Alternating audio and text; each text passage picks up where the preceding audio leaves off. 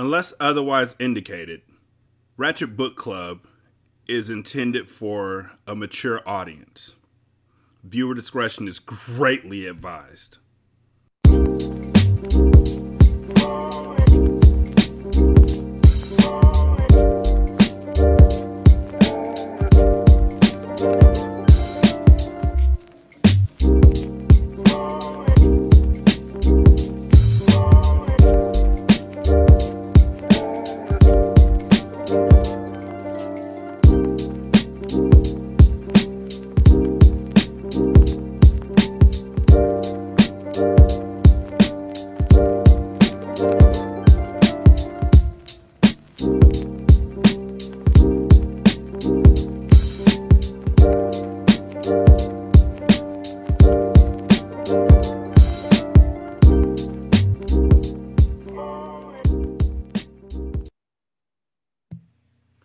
Welcome to Ratchet Book Club, where we read hood classics and good classics and all things in between. I'm Derek, and today we are on part six of Quan Millz' Old Thot Next Door. Um, in the last chapter, um, we had to deal with uh, Vernita's bratty ass attitude uh, and finding out that her friend Alice was getting married. Um, I mean, she got real snippy. Like I ain't seen that was like four year old type attitude. That was like mean girl attitude. That was not cool. Um, and then we also saw her get her groove back uh, with the help of Terry and Lacey, whom she met at the club uh, after she got done lying to Alice um, about why she had to go home early from their lunch and throwing the food that Alice had bought her directly into the trash. As you can see, I still feel some sort of way about the levels of disrespect that happened in that uh, situation. But, you know, she got some dick now, so maybe she'll be all right. And, you know, she had a woman uh, go down on her for the first time in her life, which completely changed her, uh, blew her mind. Um, I am pleased to see that she keeps on getting her boundaries crossed. Um, that's probably not the best way to say it. Uh, it's more of her not vices there's a word. I'm going to think of it and I'll probably come back to it later. I might forget. It's been happening a lot. But if it does, just know that uh, she's being taken out of her comfort zone. Um, and which is good because her comfort zone is completely straight laced for her to be uh, such a freak. So, I mean, you need to you need to let it go. If if you're gonna be a thot, you need to let all that go and just uh, embrace what's happening to you because from what it seems like it's all good in the long run anyway with that said here's chapter 11 of Quan Millz Old Thot Next Door I didn't know what time it was, but I was suddenly awakened by the sound of loud laughing and constant thumping piercing my dark bedroom. My hazy eyes slowly opened, and I glanced over at my alarm clock and saw that it was nearly 3 p.m. Child, I don't know what the hell came over me, but I sure did some crazy shit last night. That was the first time ever I had an experience like that. The crazy thing was, most of the night now was a blurry memory. But the one thing I still had stitched in my mind was how that young girl ate my juicy box out like none other. I was still curious about what Terry gave me, but the more I laid in my bed, the more I realized that boy probably gave me one of those ecstasy pills or something like that. I ain't never messed with nothing like that before in my life, and I didn't know if I ever would do it again. I did have some fun, but that was a bit too much for me. All these crazy visuals almost have Vernita thinking she was about to go meet Clarence, my mama, my daddy, and all the rest of my dead people up in the upper room. I don't know how I managed to make it back home, but after I woke up, Terry helped me get a ride back to my car. From there, and by the grace of God, I drove straight back home, although my head felt like it was about to explode. The heaviest fatigue drenched my entire body, so as soon as I got back in my house, I went straight to sleep. What in the hell is all that noise? I mumbled to myself as I wiped my eyes and crawled out of the bed. With nothing on other than my bra and my underwear, I strolled over to my bedroom window and peeled the curtain back. I looked down next to the unit next to mine and saw a big ass U Haul moving truck and three Mexican looking men moving boxes in and out. Guess the vacant townhouse next to mine finally got sold and a new person was moving in. I'd always wondered when someone was going to buy that place because it had been on the market for quite some time. My nerves frazzled. I was getting a bit irritated because I truly didn't want to wake up. But now that I was up, I figured I'd go take me a long hot shower and clean myself up. Child, I didn't even know if I let Terry come up in me. Although I was pretty much dying, shit, I still didn't want to get any diseases and shit. Ain't nobody got time to be getting AIDS and shit, especially when your ass already got the cancer. Uh uh-uh, uh, no ma'am. These Mexican movies were making a lot of noise, and I had it in me to go down there and cuss them the hell out for being so loud. Outside in the middle of the damn fucking cold, speaking that Spanish and shit. But the more I thought about it, the more curious I became as to who exactly was moving in. I sure hope it wasn't these three amigos because, baby, let me tell you one thing. Them Mexicans are notorious for partying and carrying on. Baby, them Mexicans will be up till 3 a.m. in the morning drinking Coronas and fucking up pinatas, even during the middle of the goddamn winter. Ugh. I grunted as I rolled my eyes and quickly pulled the curtain back. Got me fucked up. Now I was too nosy and had to go see who my new neighbor was going to be.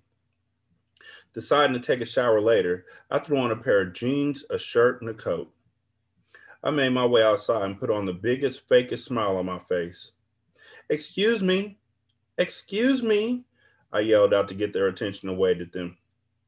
Good afternoon, ma'am. How are you? One of them said. He was a short, pudgy man with a thick ass mustache. I'm doing fine. Y'all my new neighbors? I asked myself as I stood there beginning to shiver. These temperatures were beginning to drop. Felt like it was 20 degrees outside. No, ma'am. We're just the movers. Oh, okay. Well, where are they? I want to meet him, my nosy ass replied. One of the other movers, some tall and slender young man, said, They went to the store. They should be back shortly. I took a good look at him and oh my, this Mexican boy was very handsome. Although it was so frigid outside, this boy had on this tight fitting black t shirt that snugged every muscle on his upper body. His biceps were the size of pineapples and his shoulders were so thick and broad.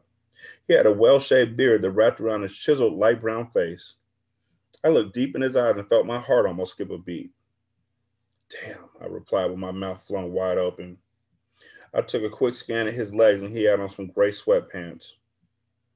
My eyes instantly flashed wide open when I realized this boy had a burrito of a dick print bulging right in front of me.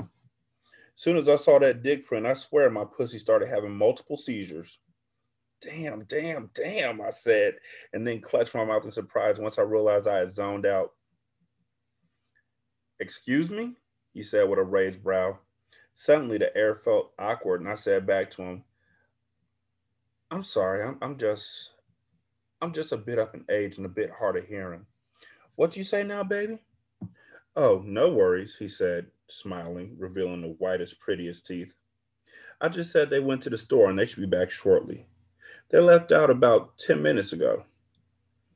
This boy had to have been a model or something because he looked just so damn exotic. Child, let me make sure I got that doctor's appointment ASAP because this Mexican boy is giving Vernita a reason to live. You hear me? Okie dokie. Thank you so much, I said, reaching my hand out. I'm Vernita, by the way. Do you have a card? I might need y'all's moving service one day. Yes, ma'am. My name is actually Juan, and I'm the owner. These two other guys are my older cousins, he said. I looked at the two other older men and nodded at them and then threw my attention right back to Mr. Juan. He pulled out his wallet and then pulled out a business card and handed it to me. Thank you, I said to him, smiling. I'll give you a call later on this week. I have another house out in the suburbs that I got some stuff in that I want to move. Cool beans. We offer great discounts, Juan said. Thanks. We'll be in touch. I spun around and made my way back into the house. Child, I came out here ready to cuss these men out to them meeting some new possible dick. Mexican dick at that. Baby, I was going to stuff that burrito down my throat as soon as possible. Back inside, I stormed straight into my room and peeled the curtains back and watched Juan and his two cousins chop it up as they moved furniture and boxes from the U-Haul truck to inside the house. Although I had a raging headache, I suddenly mustered up the strength to want to play with my pussy as I fantasized about Mr. Juan. Baby, this sex drive of mine was really flaring up. If I didn't get my shit together, my pussy was going to fall up out of me and die before I did. I jetted into my bedroom, popped a few aspirin, and then expeditiously made my way over to the bed. I took off all my clothes and got completely naked. Once I laid down, I rummaged through my nightstand and pulled out Mr. Cummings, my favorite high power vibrating dildo. Mr. Cummings had been resting comfortably in the darkness of the nightstand, collecting all types of dust. I ain't used this bad boy in a hot minute. Once I plugged into a nearby wall outlet, I powered it on, spread my legs, and let that motherfucker work this big clit of mine. Now you'd think this pro would be a little bit sore from last night, but it sure wasn't. This little pussy of mine still had at least 20 or 30 orgasms left in it for the day. Closing my eyes, I plowed Mr. Cummings in and out of me. He was about a good 10 inches long. My snatch could handle that motherfucker too. As my hips and ass gyrated in the bed, my moans filled the dark bedroom. I visualized Mr. Juan fully naked as he laid on top of me and thrust his big dick in and out of me, his big nut slapping my ass. Damn, damn, damn. Shit, baby. My groans were getting louder, and now I had already came twice. I wasn't going to stop until I squirted. I wanted to squirt so bad. I wanted to drench these sheets up. Fuck me, Juan. Keep on fucking me. Fuck this pussy. Bzz, bzz, bzz. All of a sudden, my eyes shot wide open and I was immediately distracted by the sound of my phone vibrating on the dresser. Trying my best to ignore the phone call, I closed my eyes, and once again I saw Mr. Juan back on top of me, pumping that burrito in and out of me. But the goddamn cell phone kept vibrating, and the noise of it now was overpowering the sound of Mr. Cummings. I figured whoever it was calling me would get the motherfucking cue that the bitch didn't want to be bothered right now and they would just need to call me back later. But the phone kept vibrating. Mm, I grunted and snatched the dildo out of me and tossed it off to the side of the bed. I hopped out of the bed and dashed over to my phone. I didn't quite recognize the phone number, but I quickly answered. Hello? Who is this? Miss Vernita, it's Sade. My face scrunched in confusion. Sade? I shook my head. I don't know no damn Sade. Wrong number. Miss Vernita, stop it. This Alice's daughter. She had a heart attack. She in the hospital. I suddenly clutched my chest. I guess I was too tired and horny to realize this indeed was Sade, Alice's daughter. She occasionally did my hair. Lord, child, I just woke up and I was confused for a second. Wait, wait a minute. Alice had a heart attack. Is she okay? Is she, she just had a you, she had she said she had a heart attack. Why are you asking if she's okay? You know what? I don't know. All I know is I got a call from one of my cousins telling me that they found mama passed out in the house and they called 911. That's all I know, and I ain't got nobody to come pick me up, she cried. Her sobs were so loud and intense that I knew this wasn't no joke. Reality set in and I began to panic. Okay, oh, okay. Let me put my clothes on. I'm gonna be at your apartment in 15 minutes. Oh Lord, please let everything be okay, I sobbed. Please hurry up, she begged. I'm gonna be there. Just calm down, okay? Okay, I heard her mumble, and then she hung up, tears running down my face. I didn't want anything bad to happen to my friend. Although I was feeling jealous about Alice and her new love life and all the newfound happiness, I truly didn't want anything bad to happen to her. She didn't deserve it. Once I had my clothes back on, I zipped out of the house and made my way down to Sade's apartment. From there, we zipped to Rush University Hospital. God, please just let my friend be okay. Don't do her like this. I was supposed to go first.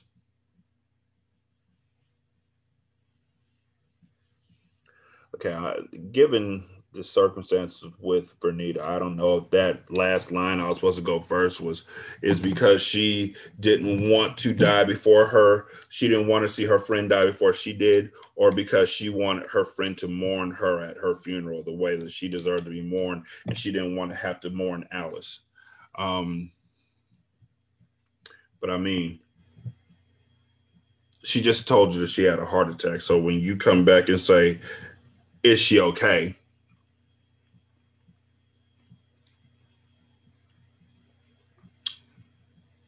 what do you want me to tell you? Like, no, she wasn't okay a few seconds ago, but now that you double checked with me, it turned out it was just a paper cut. What's on your mind here?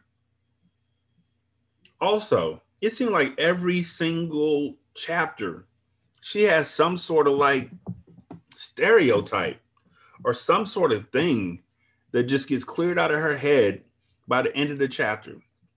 She had a problem with Will and Markel being uh, bisexual. She got over that real quick.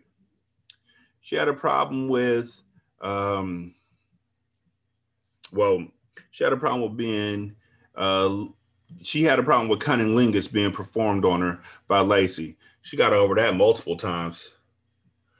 Now she got a problem with uh, Juan or Mr. Juan until she saw that he had a big ass dick, and now she want to fuck him. I mean, as long as she keep getting over these stereotypes, and I'm just like, yo, if you you can't tell me that you walking around Chicago with all these fucking stereotypes in your head, fam. Like, I guess you can, especially if you're older. But it's just like, yo, like, can we gather all these together and you just get over them all at once? Like, can we just build it up like like a challenge mode for you, where you just get all over all of these stereotypes and and issues? And I still ain't thought of the word yet but all of it at once, hangups.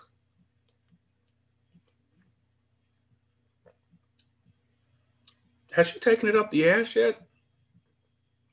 Like, I think she did. I think she did. I ain't gonna go back to look. That's a lot. Hopefully, Alice is okay because she deserves to see uh, Miss Vernita go first. and then not even fly back from the Bahamas. Don't let a woman die right before she's supposed to have a have a happy wedding, unless, ooh, unless Lamar poisoned her ass.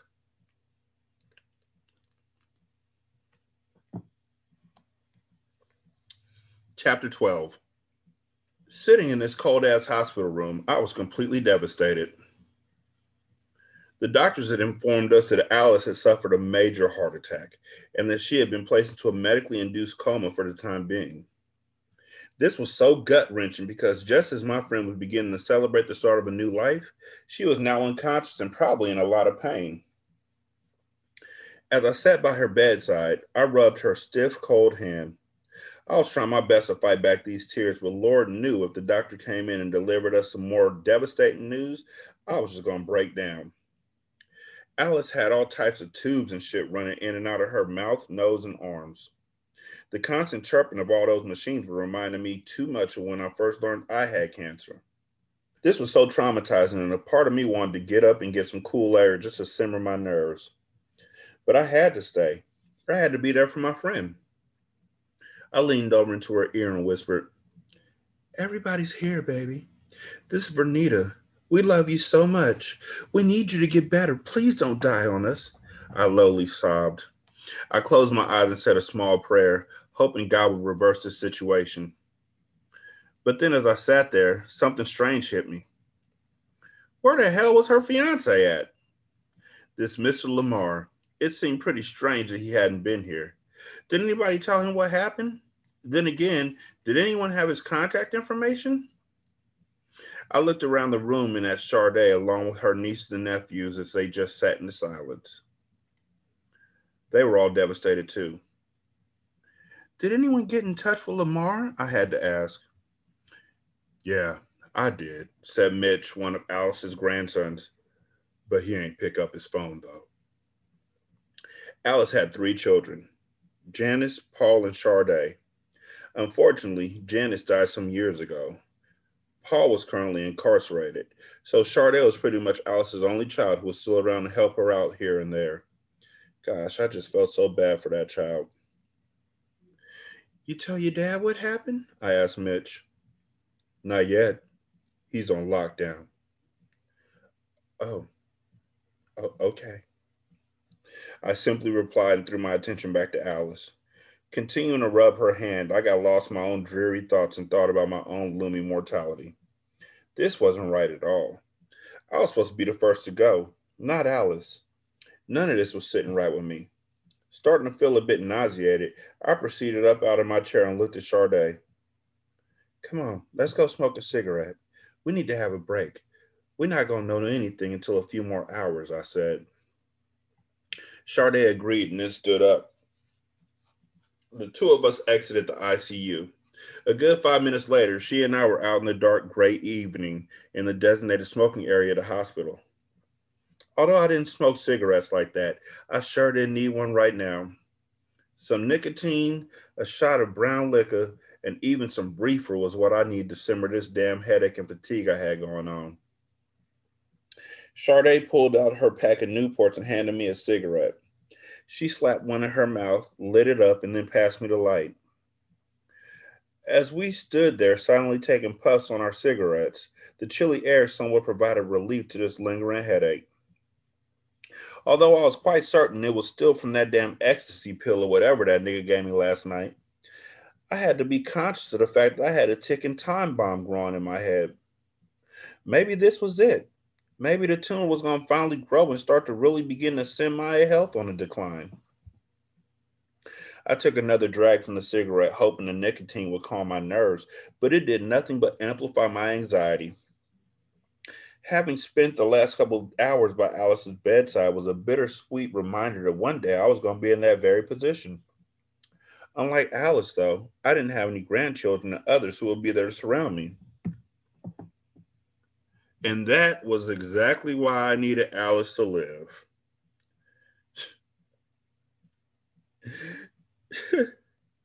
she was the only one who, at the end of the day, truly cared for me, and I knew who would be there once this sickness really began to take over my body.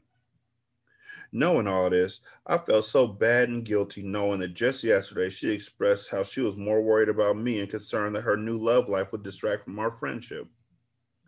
A long, cold tear dripped my eye, and once again I found myself fighting back the urge to break down and cry. This is so messed up. Mama was so happy. This is the happiest I'd ever seen her in years. This is just so fucked up. I'm mad as hell right now. Like, I, I just want to hurt somebody, Sharday sobbed. I'm mad too. But we just got to be thankful that at least she's still alive right now. We don't know what's going to happen, we just got to pray if the doctors have some good news for us, I told her. I truly felt bad for Sharday. She was exceptionally close to her. Sharday was a bit on the ratchet side, and she lived in some housing project over in Bronzeville.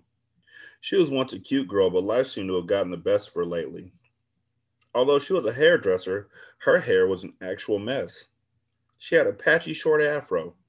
The darkest circles were painted around her jaundiced eyes. Her mouth was filled with a few crooked, rotten teeth.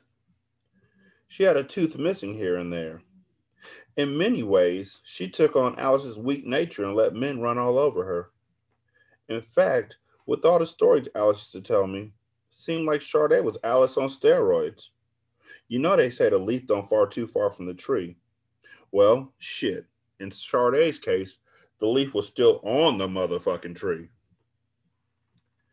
Shaking her head and wiping her face free of tears, Sharday took a long drag from her cigarette and then tossed it into a light blanket of snow on the sidewalk. I'm gonna go back inside. Thank you, Miss Bernita, for being there for Mama. You know you her number one road dog, she said, cracking a faint smile. Alice is my girl. I got to be there for her no matter what, I said, smiling right back at her. I tossed a half smoked cigarette into the snow, then trailed Sharday back into the hospital and into the ICU. Making our way past the nurse's station, from afar, I had noticed a few more folks were standing around Alice's room door. Those must have been Alice's people, and word was probably spreading quickly that she was in the ICU. Wow. This hospital sure did have a very relaxed visitors policy, though. Although they were Alice's kinfolk, I didn't like the sight of this at all. She didn't need all these damn people up in her room like this. Damn, they just gonna let everybody come up and visit her? I grunted to myself. Sade heard what I said and then looked back at me saying, Well, look wide eyes. I don't know who any of these people are. We got closer, and then Sade said, Excuse me, who is y'all? Oh, uh, we're Mr. Hawkins Security. Sorry for the disturbance, but we got clearance from the nurse so we could be back here. Sade looked back at me and then at the two fellows standing near the door. Security? Why Lamar got security? One of the men, who's this tall chocolate fellow, scrunched his eyebrows and said, Because uh he needs security. Who in the hell was this Lamar figure? I was so thoroughly confused. Damn, I kind of had the idea that this Mr. Lamar has some money, but security? I threw a nervous gawk at the gentleman and then strolled into the room. But baby, once I entered that room, I almost had a heart attack my damn self. Once my eyes settled on the Mr. Lamar, I realized God was playing a really big ass joke on me. I had to blink twice just to make sure that this is who I really thought it was. But it surely was. I knew it was him just by that shiny bald head and goatee of his. I knew this Mr. Lamar. I knew him pretty well, actually. I had fucked this nigga. Yes, child. I was bouncing all over his dick. No rubber either. I met Lamar some years back when I went on this month long Caribbean cruise. I was so ashamed to admit this at this very moment, but baby, he was some good vacation dick too. Lamar was sitting next to Alice's bedside holding her hand, and he hadn't noticed me yet. With millions of butterflies filling my stomach, I quickly tried to dash back out of the room because I didn't want him to recognize me. Immense guilt again filled me, and I didn't know how to navigate the hell out of this crazy, precarious situation. Lord, Lord, Lord, why are you doing this to me? I suddenly thought to myself as I dashed back out of the room and zipped down the quiet ICU hallway. I had to get to a bathroom immediately because I was going to vomit all over the place. I have fucked my best friend's fiance. Scrambling near the elevators, I asked someone who looked like a nurse where the closest bathroom was at. And once they pointed me in its direction, I took off running and ran inside. I found the closest stall, locked it, and began to puke all over the place. I barely had anything in my stomach, but what I did have came all the way up. The walls felt like they were closing in, and my chest tightened. My ass was going to die tonight. I heard the doors to the bathrooms swish open. Miss Bernita, is everything all right? That had to have been Sade. She must have noticed I zipped out of that room like a track and field athlete. yeah, I stammered. I'm fine. Just these meds got me a bit nauseous. I probably should have never smoked that cigarette, I lied. Oh, okay. Well, just let me know if you need me to get a nurse, she said. I will, I said, and then I heard her leave out the bathroom. I plopped myself up off the floor of the stall and exited out, making my way over to the closest sink. I splashed some water on my face just to make sure this is all still real. Wow, wow, wow. I fucked my best friend's man. Now, how in the world was I going to explain this to her? The more I thought about it, the more it dawned upon me, though, that Lamar was rolling in some big money. Staring in the mirror, I tried my hardest to remember what he had told me he did when we met on the cruise. My memory was so shot by now. I think he told me he did something in real estate or construction. However, my mind kept shooting blanks. I had it in me to just dip out the hospital and take my trifling ass back home. But if I did that, everyone would be concerned. Besides, when and if Alice woke up from her coma, I was going to eventually have to reconnect with Lamar. How in the world was I ever going to explain this to Alice? Personally, I don't see what the big deal is. I mean, I think they're building up drama where there don't need to be drama because she fucked this nigga months. Let's see years back. She fucked this nigga years back. Now, I know this is six months after she found out she had brain cancer, but six months ago, they were still going to uh, the Steppers Lounge, going on blind dates and shit. Uh, Alice was being seen with old wrinkly niggas, so she wasn't dating Lamar then. I don't, I don't see what the big fucking deal is. I'm just glad Lamar didn't try and murder her ass. That's what I thought had happened. I kind of want to know what all the securities were. Like, what exactly does nigga do? But it was funny when they were like, because he needs security. Like, damn, the nigga needs security. He's obviously rich, but you can't make this about you. And that's exactly what she did. Like, that's why I paused at the part where she was like, I need Alice to live longer than me. So then when I die, I have somebody to take care of me. Like, that is low key trifling. Maybe not even low key. But yeah, man, I mean, I guess that's how it really happens. Like somebody talks, somebody's your best friend, they talk shit about you, and then they find out that you in trouble, and it's like, oh my god, not my homie. Like I, I, I can't get down like that.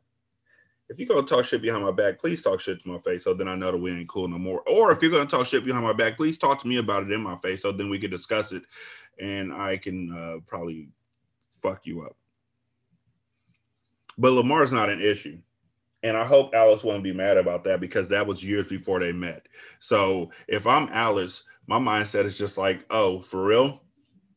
He got good dick, huh? That would have been the conversation. That would be how it worked because this was on a cruise. Like this is this is a huge fucking coinkadink. huge. Also, nigga, stop smoking. You got cancer. So that is chapters 11 and 12 of uh, Old Thot Next Door. I will be back uh, with another two chapters tomorrow. We are more than halfway through this book. Um, I do want to thank y'all so much for rolling with me. Uh, please leave a five star review wherever you listen to the show at. If you listen to the show anywhere that doesn't allow you to leave a five star review, just go to iTunes. Um, also, if you want to email us, our email address is wretched and ratchet at gmail.com and you can find us on Twitter at Ratchet Book Club. Again, thank you so much for uh, rolling with me. I really do appreciate it. I'm having a lot of fun reading this book, cutting myself off every uh, two chapters. Like I am not reading any further than I'm reading to y'all. So this is all brand new to me as well. Um, unless you're listening to this like 20 years after the podcast has been completed, at which obviously I know what the fuck's gonna happen next. You don't, ha ha. Um, that was petty. I feel like Vernita now. Also, just between me and you, she spells reefer R E E F U R. That shit is hilarious. Um, but yeah, thank y'all so much for checking us out. Um, check us out on Twitter. Uh, we we're building up followers. Let us know you're out there. Take a screenshot of the show. Send it to us at Ratchet Book Club. Um, and yeah, y'all be good. We're out. Peace.